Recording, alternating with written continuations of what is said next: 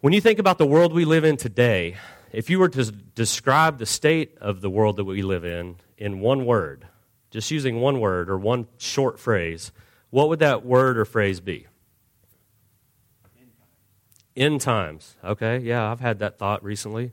Could this be the end? What was that? Under attack. Under attack. Yeah. The world definitely under attack. Say again. Fearful. I just still didn't hear the first word. Satan? Okay, so just Satan in general and then being fearful. Yeah, all of this stuff, these things create fear, right? Because it could happen anywhere.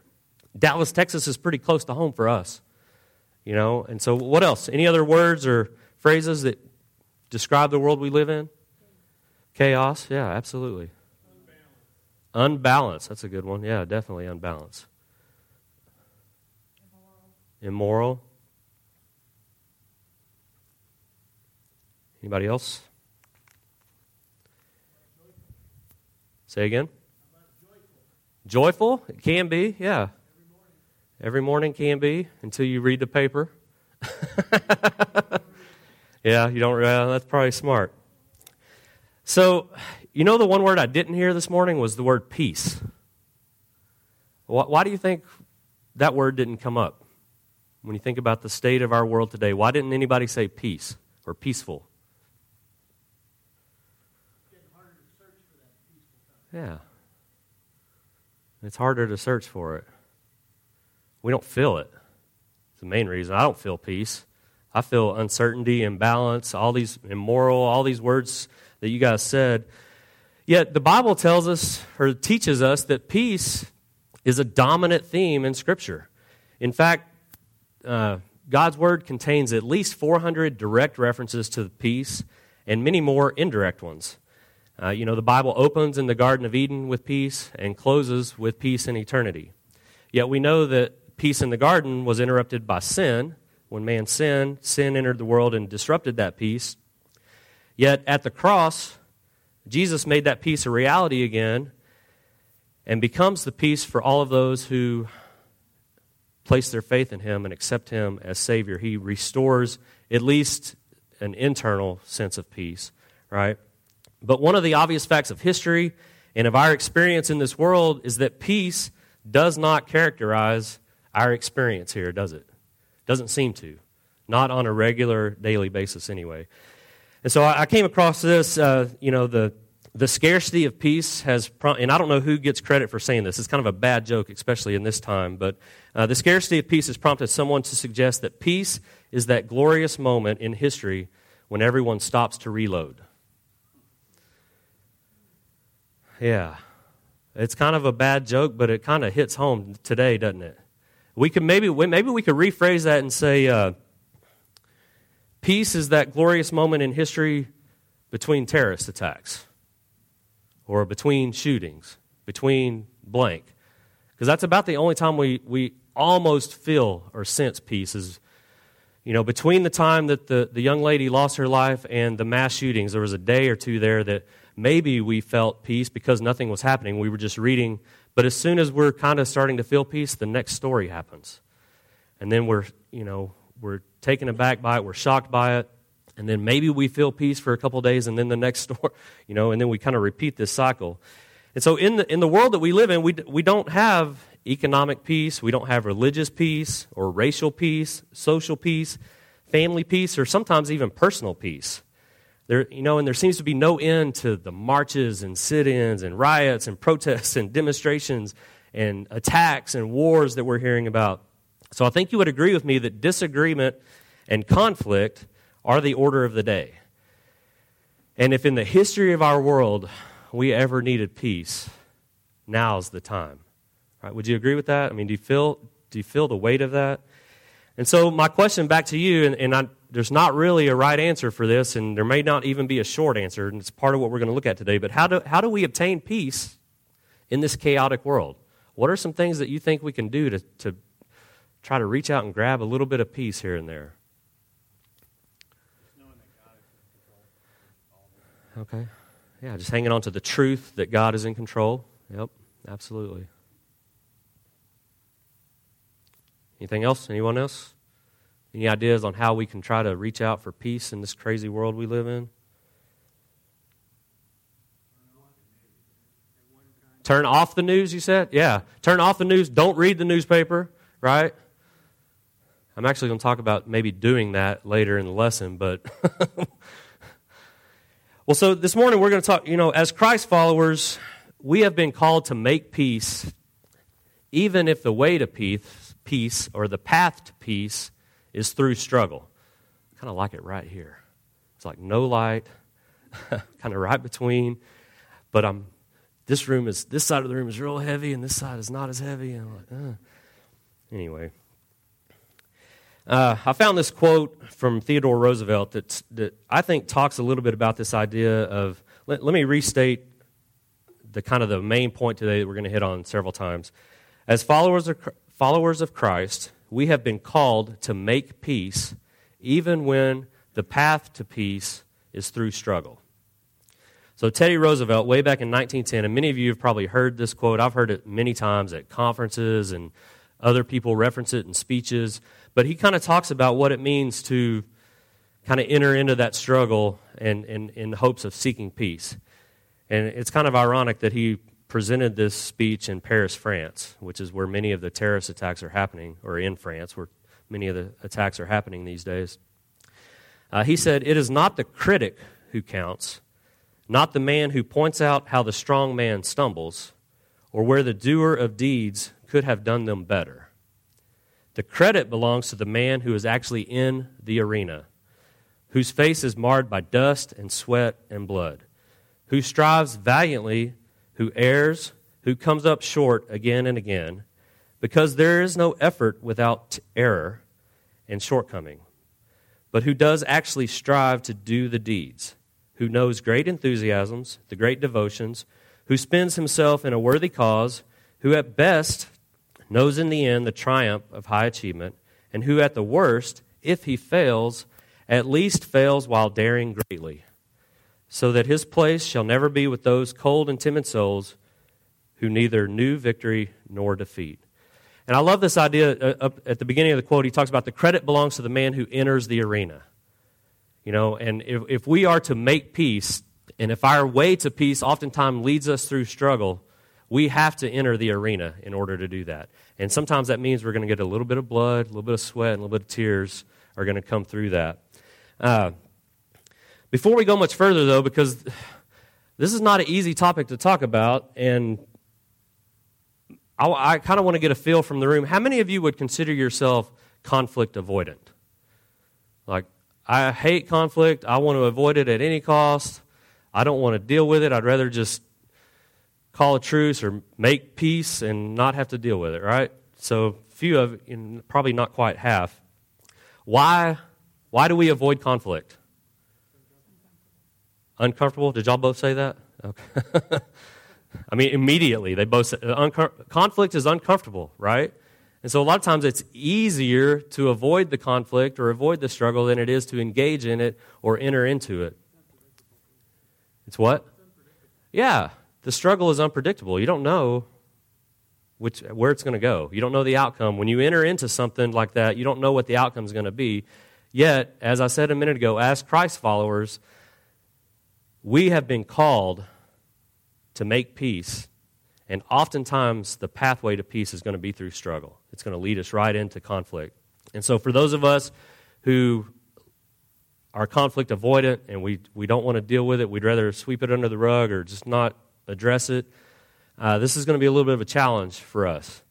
For those of those, for those of us who love conflict and enjoy it and, and get a you know rush out of the fight or whatever, uh, I think maybe this will show us that there, there may be better ways to enter the conflict without necessarily looking to, to fight and enjoy the struggle, but that the goal should be to obtain peace through that struggle. So if you have your Bibles or your phone, uh, we're going to spend some time in Matthew chapter 5 this morning. And if somebody would do me a favor, uh, I don't have a watch, I don't see a clock in the room. If somebody will wave at me when it's, what time are we done? 10.30? 20 after? Okay, well, if somebody will just let me know when we're about 10:15 so that I know we're close to being out of time. Uh, So, Matthew chapter 5, uh, we're going to look at the beginning of the Sermon on the Mount, and the little section we're going to look at is what is referred to as the Beatitudes. And I hate to do this, but I'm actually going to have to put my eyes on. When I started teaching life group years ago, I could see. That's how long it's been. All these kids that are now teenagers that used to be in my married with no kids life group class uh, age me, and now I have to actually put my eyes on in order to read because my arms aren't long enough anymore. Uh, Matthew chapter 5, we're going to start in verse 3. Blessed are the poor in spirit, for theirs is the kingdom of heaven. Blessed are those who mourn, for they shall be comforted. Blessed are the meek, for they shall inherit the earth. Blessed are those who hunger and thirst for righteousness, for they shall be satisfied. Blessed are the merciful, for they shall receive mercy. Blessed are the pure in heart, for they shall see God. Blessed are the peacemakers, for they shall be called sons of God. Blessed are those who are persecuted for righteousness' sake, for theirs is the kingdom of heaven. Uh, so, just a couple things about the Beatitudes themselves, and then we'll move on into where we're going to kind of spend most of our time today. Uh, each of the Beatitudes, even though they stand kind of on their own, uh, each is linked progressive, progressively to the one that follows it. Uh, for example, if you go back to the very first one, blessed are the poor in spirit, the idea there is that spiritual bankruptcy, uh, someone that is in spiritual poverty, you recognize your own spiritual poverty and that without God, there's no hope in the world. And that leads you to recognizing your own sin and that you cannot overcome that sin by yourself, that you need some outside help, and that outside help is God. But when you recognize your own sin because of the spiritual poverty that you're living in, it causes you to mourn. And so it leads right into the next one.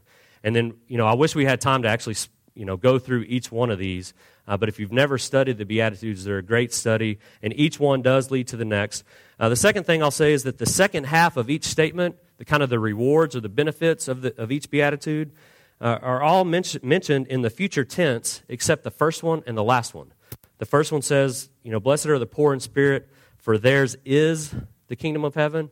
The next six all say, for they shall. Blessed are this blessed is this person, for they shall, for they shall, some future hope, some future tense. And then the last one, for those who are persecuted, uh, for theirs is the kingdom of heaven again. So the first and last are present tense, all the others are future tense. The first four kind of deal with our relationship with God. The second four deal with our relationship with others and the world. And so it's kind of this idea of love God, love people that our church, the vision of our church. This fits right into that. The first four deal with our relationship with God, the second four deal, deal with our relationship with the world. We're going to spend our time this morning in verse 9. Blessed are the peacemakers, for they shall be called sons of God.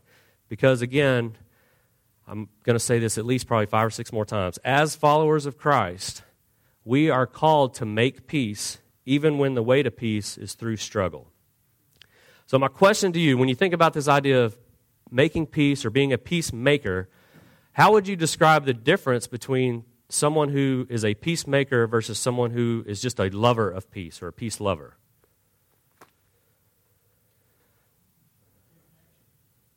Taking action? Which one would be the one taking action? Peacemaker.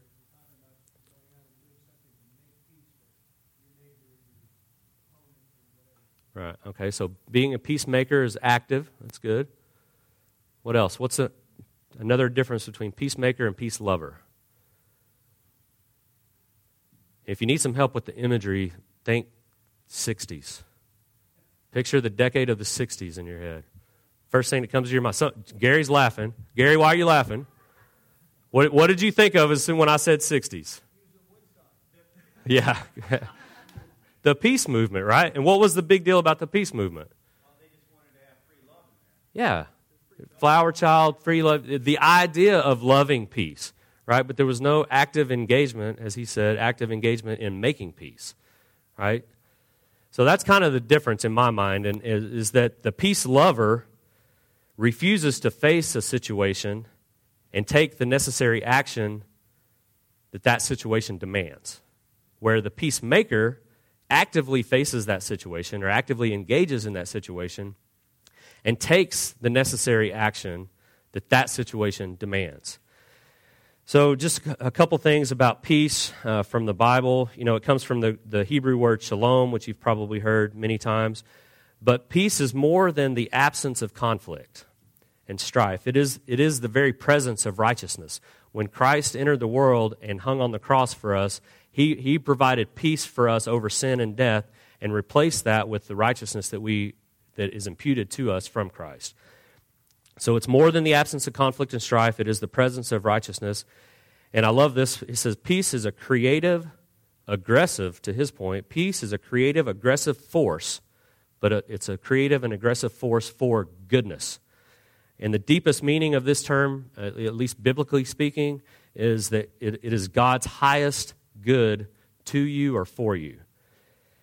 And again, peace does not come from the evasion of issues, it comes from facing them, dealing with them, and then conquering them. And this is exactly what Jesus has done for us. You know, you, you don't have to turn there, just listen. Isaiah chapter 9. We're very familiar with this passage of Scripture. We hear it every Christmas.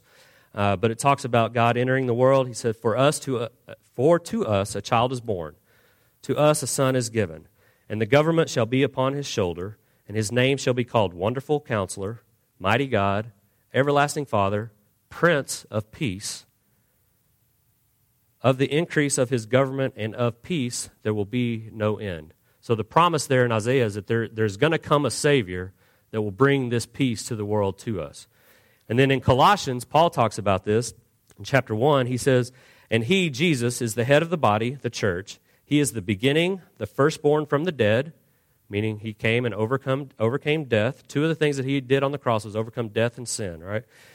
So he is the head of the body, the church. He is the beginning, the firstborn from the dead, that in everything he might be preeminent. For in him all the fullness of God was pleased to dwell, and through him to reconcile himself all things whether on earth or in heaven, making peace by the blood of his cross. So, aren't you glad that, that God isn't conflict avoidant? And that, that he entered our conflict, entered, entered the world after sin? You know, when he created the Garden of Eden, everything was perfect and everything was at peace because there was a perfect relationship between man and God. Sin entered the world, broke that peace, broke that relationship between man and God. And then Jesus, through his work on the cross, restored that peace because he overcame sin and he overcame death.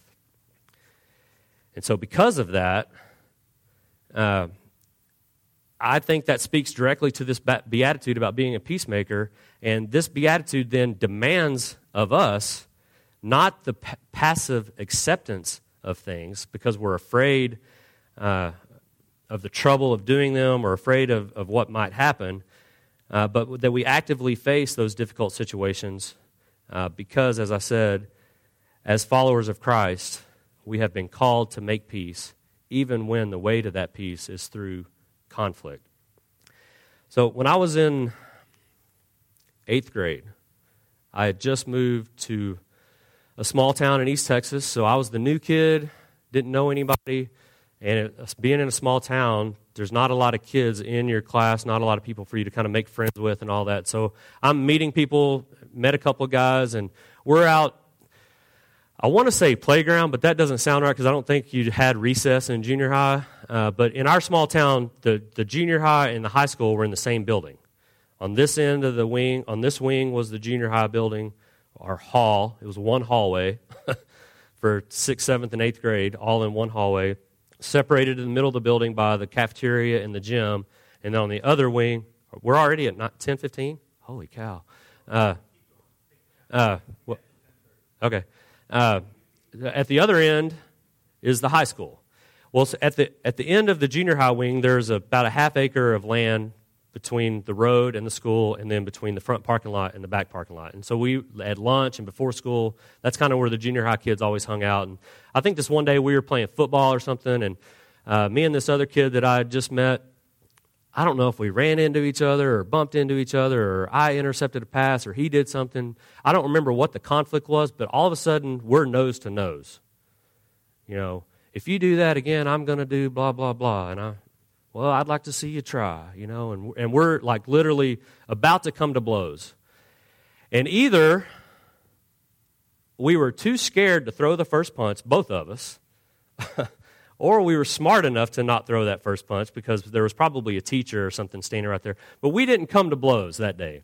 We just stood face to face, and I think maybe we finally talked ourselves out of it, talk, talked ourselves down.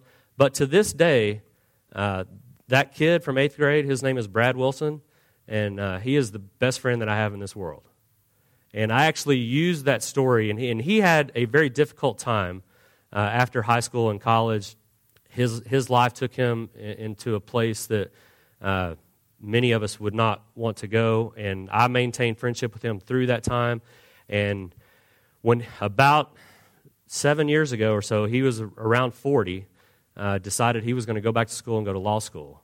And in order to get accepted, he not only had to take the exam to get into school, uh, but he, because of his age and the distance it had been since college and law school, he had to get some letters of recommendation. And I actually wrote a re- letter of recommendation for him, and I used that story as, as part of my recommendation, saying that I knew that that day that if Brad and I were going to be friends, that he was going to be somebody that wasn't afraid to enter conflict and that he would make a stand when it was necessary and that he would have my back if I ever needed to enter that conflict. I knew he was going to be that kind of guy, even though we didn't come to blows that day.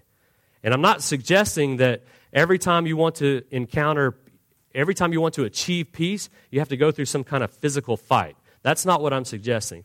But uh, since we're running out of time, I'm going to I'm going to move on a little bit. Uh, so, real quickly, I, w- I want to hear from you. Can you think of a time when you had to endure a similar struggle but achieved peace as the outcome?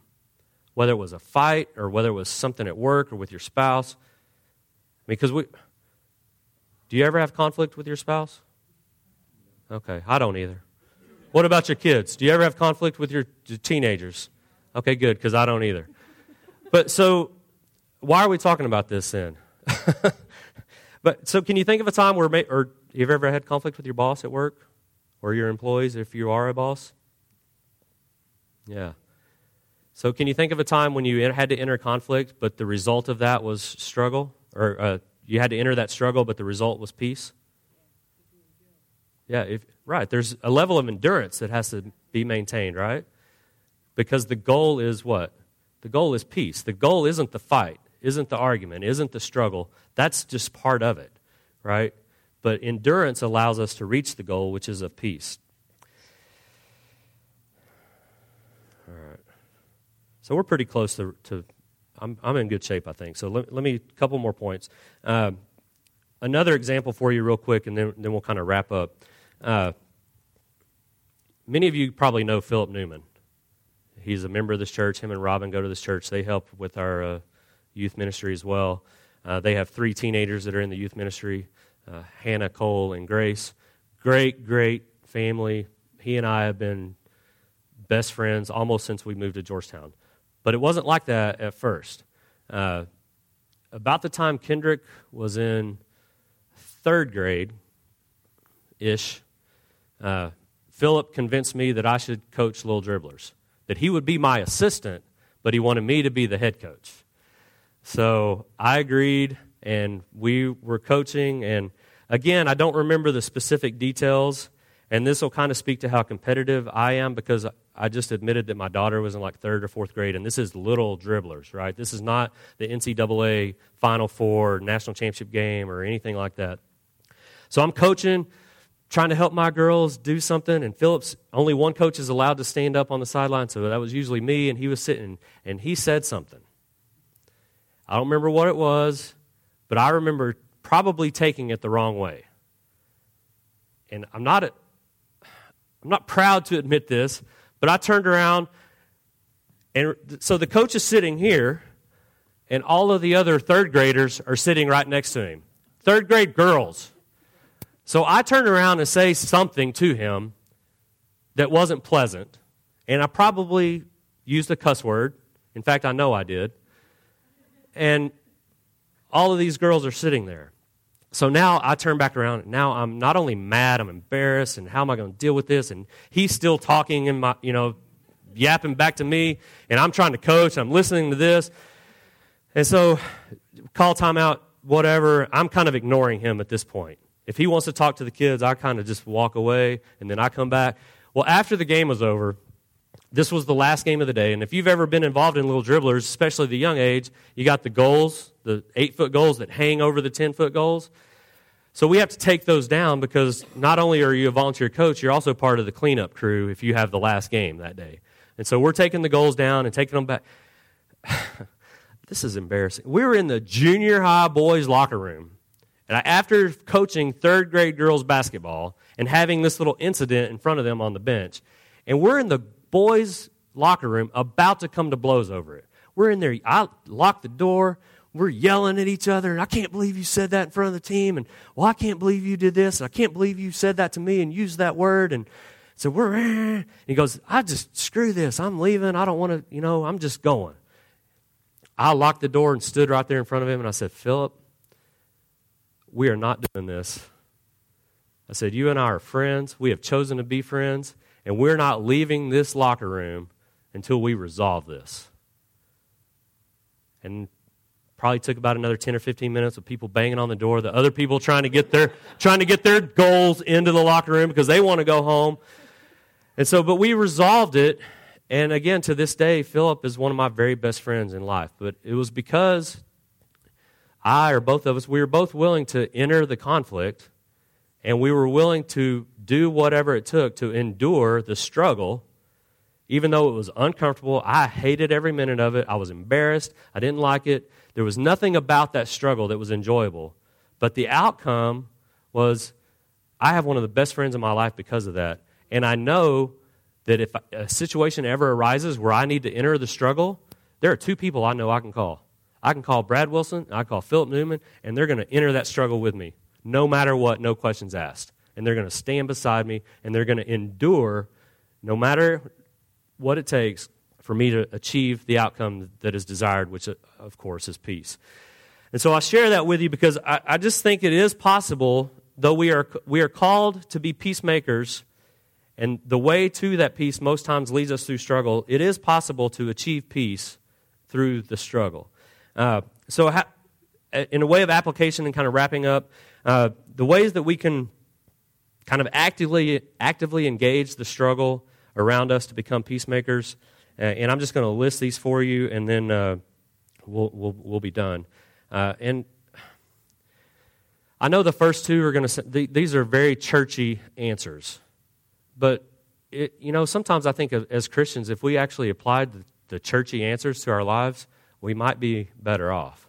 Uh, the first one is we need to pray. First thing we got to do to be a peacemaker in this world is to pray every morning. If you have to set your alarm five minutes earlier to get up and pray, if there's not enough things for you to pray about in this world, you're not paying attention. I mean, did you, you remember all the headlines I read at the beginning? You could start there. There'll probably be a new one tomorrow, unfortunately, as sad as that is. Just turn on the TV for five minutes. You'll have something to pray for about in this world. Well, what that does, though, is it sends the message to our brains, to ourselves, to others, to our family, that that we trust God above all other forces in this world to direct us, to direct our future, and that He has our good in mind, and that we're going to trust Him with that, even though we don't understand and can't, sometimes can't see the good in the world. And then, honestly, if you get up and you spend five minutes in prayer before you head out for the day, that kind of sets the tone for your day. You know, and I'm not talking about getting up an hour early and disrupting your pattern or what. I'm talking about five minutes. Sometimes I pray while I'm taking a shower. kind of multitask, right? Kill two, two birds with one stone. But make it an effort, a conscious effort, to pray every day. The second thing is read every day. And this is going to go back to where he said not to read the paper, Gary said to turn off the news. I'm going to suggest, as part of engaging in our world, that at some level you have to pay attention to what's going on around you, right? And so read every day. Obviously, part of that is, is reading the Bible. Take time every day, whether it's in the morning or at lunch or in the evening, but make sure that you, that you read your Bible.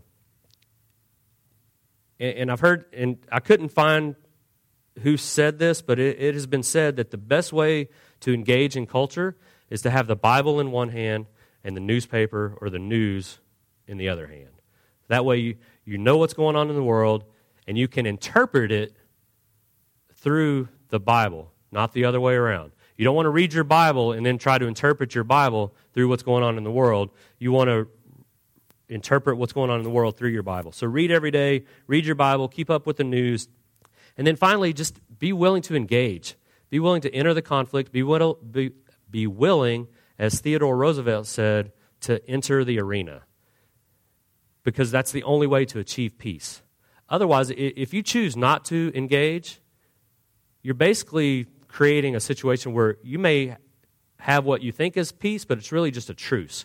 And that's temporary. You know, you've heard the old saying, you bury the hatchet, but you leave the handle sticking out. Sooner or later, if, if you don't engage in the conflict, if you don't engage in that conflict and seek peace, even though it may be through struggle, sooner or later that's going to come back around and they're going to grab that and they're going to club you over the head with it. Think about when we lived through the Cold War. That's exactly what that we were so afraid and Russia was so afraid that somebody was going to push the button because we didn't resolve peace wasn't reached. There, we didn't we didn't engage the conflict whether it was in a conference room, across the table, or a summit, peace summit, or whatever.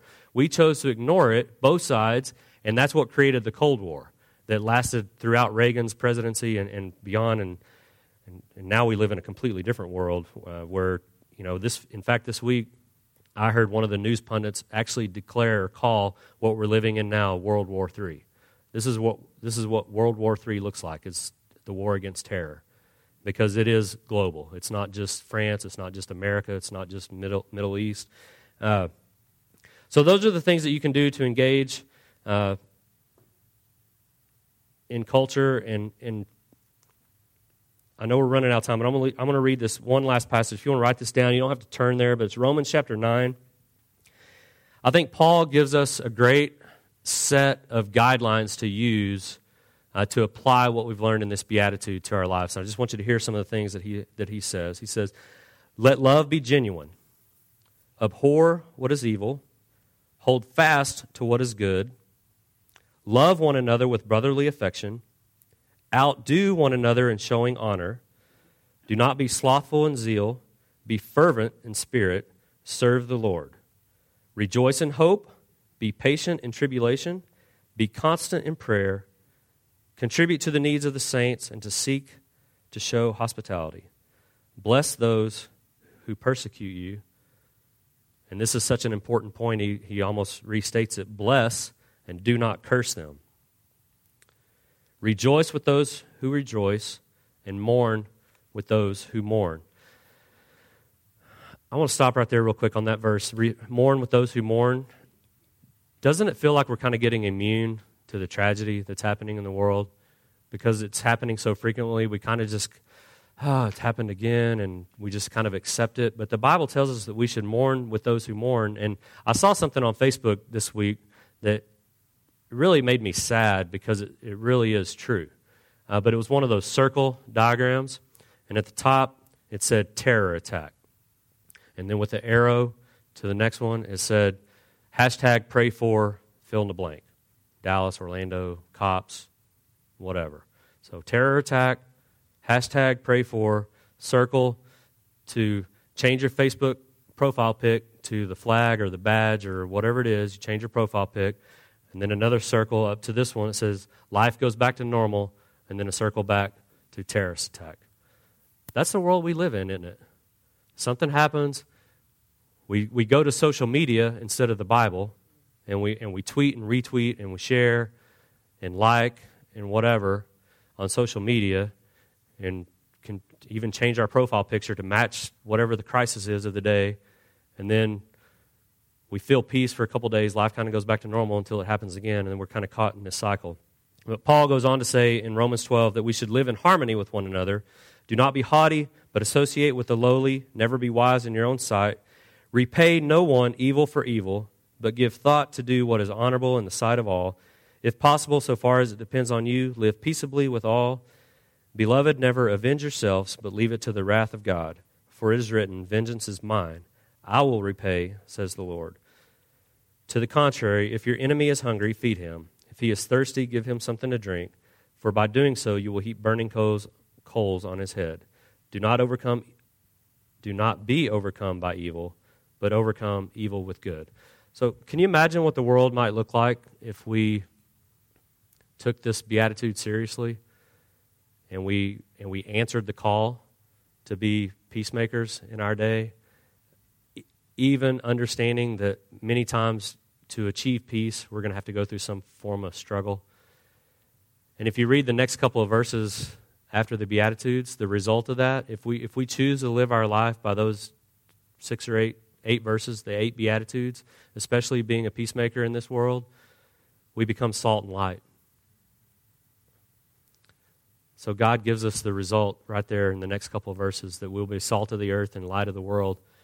But we have to choose to engage. We have to enter the arena and be willing to seek peace no matter the cost and be willing to engage in the struggle. Let me pray for you. Thanks for letting me be here today, and I'll, I think Gary might have a couple announcements.